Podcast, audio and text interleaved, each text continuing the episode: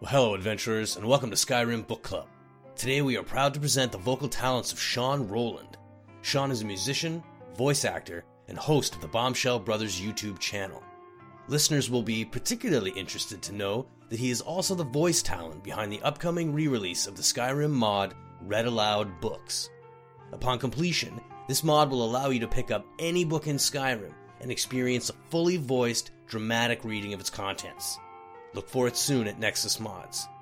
We're delighted to have Sean contributing to the show, and we have no doubt that you'll look forward to the high quality and remarkable talent he brings to each of his readings. Until next time, my friends, enjoy the book. Three Rain's Hand, 2920, Coldharbour, Oblivion. Sotha Sil proceeded as quickly as he could through the blackened halls of the palace, half submerged in brackish water. All around him, nasty, gelatinous creatures scurried into the reeds, Bursts of white fire lit up the upper arches of the hall before disappearing, and smells assaulted him. Rancid death one moment, sweet flowered perfume the next. Several times he had visited the Daedra princes in their oblivion, but every time something different awaited him. He knew his purpose and refused to be distracted. Eight of the more prominent Daedra princes were awaiting him in the half-melted, domed room. Azura, Prince of Dusk and Dawn, Boethiah, Prince of Plots, Hermaeus Mora, Daedra of Knowledge, Hircine the Hunter, Malacath, God of Curses, Mehrunes Dagon, Prince of Disaster, Molag Bal, Prince of Rage, and Sheogorath the Mad One. Above them, the sky cast tormented shadows upon the meeting. Five Rain's Hand, 2920, the Isle of Artaeum, Somerset. Sotha Sil's voice cried out, echoing from the cave. Move the rock! Immediately the initiates obeyed, rolling aside the great boulder that blocked the entrance to the dreaming cavern. Sotha Sil emerged, his face smeared with ash, weary. He felt he had been away for months, years, but only a few days had transpired. Liletha took his arm to help him walk, but he refused her help with a kind smile and a shake of his head. Were you successful? she asked. The Daedra princes I spoke with have agreed to our terms, he said flatly. Disasters such as befell Gilverdale should be averted.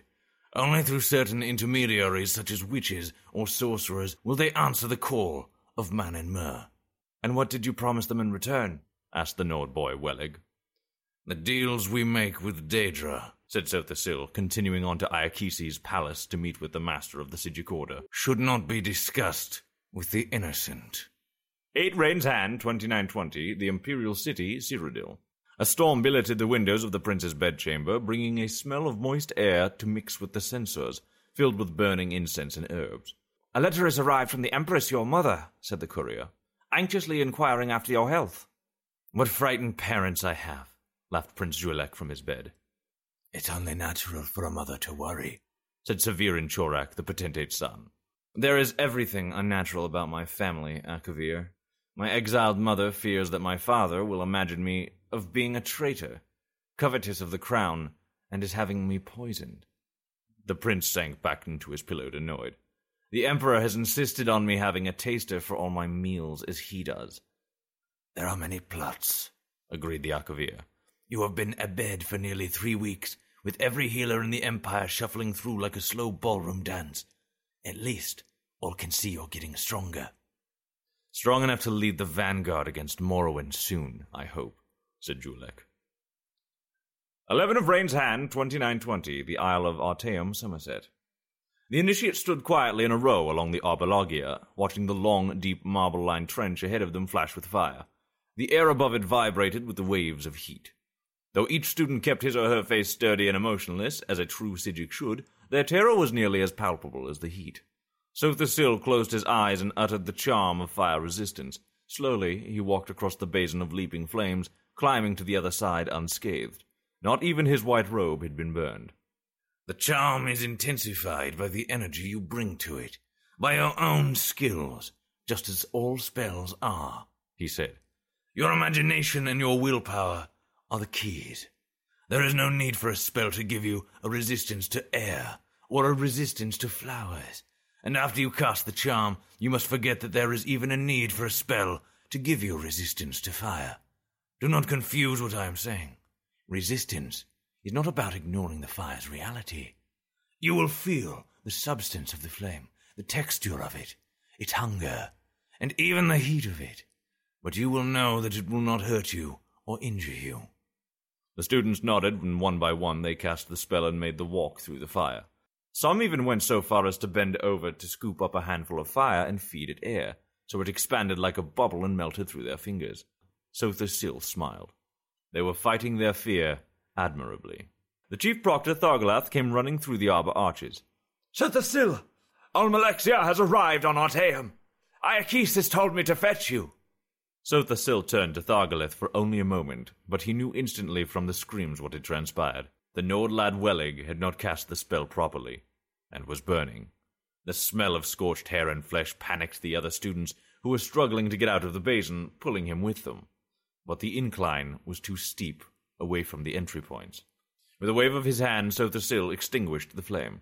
Wellig and several other students were burned, but not badly. The sorcerer cast a healing spell on them before turning back to Thargallith. I'll be with you in a moment, and give Almalexia the time to shake the road dust from her train. Sotha Sil turned back to the students, his voice flat. Fear does not break spells, but doubt and incompetence are the great enemies of any spellcaster. Master Wellig, you will pack your bags.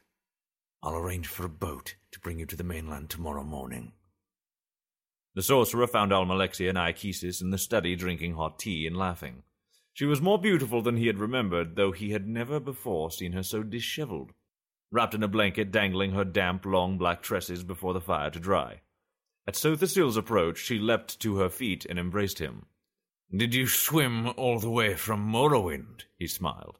It's pouring rain from Skywatch down to the coast, she explained, returning his smile.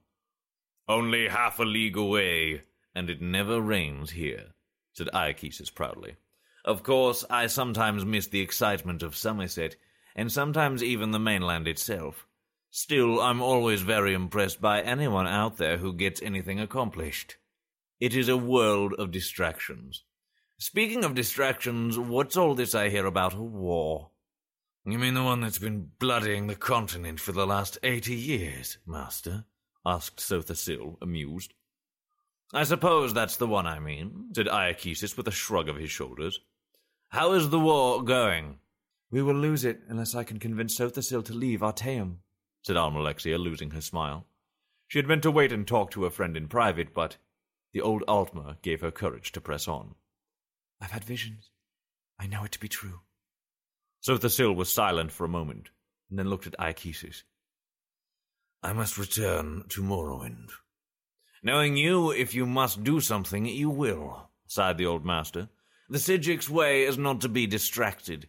Wars are fought, empires rise and fall. You must go, and so must we. What do you mean, Iachesis? You're leaving the island.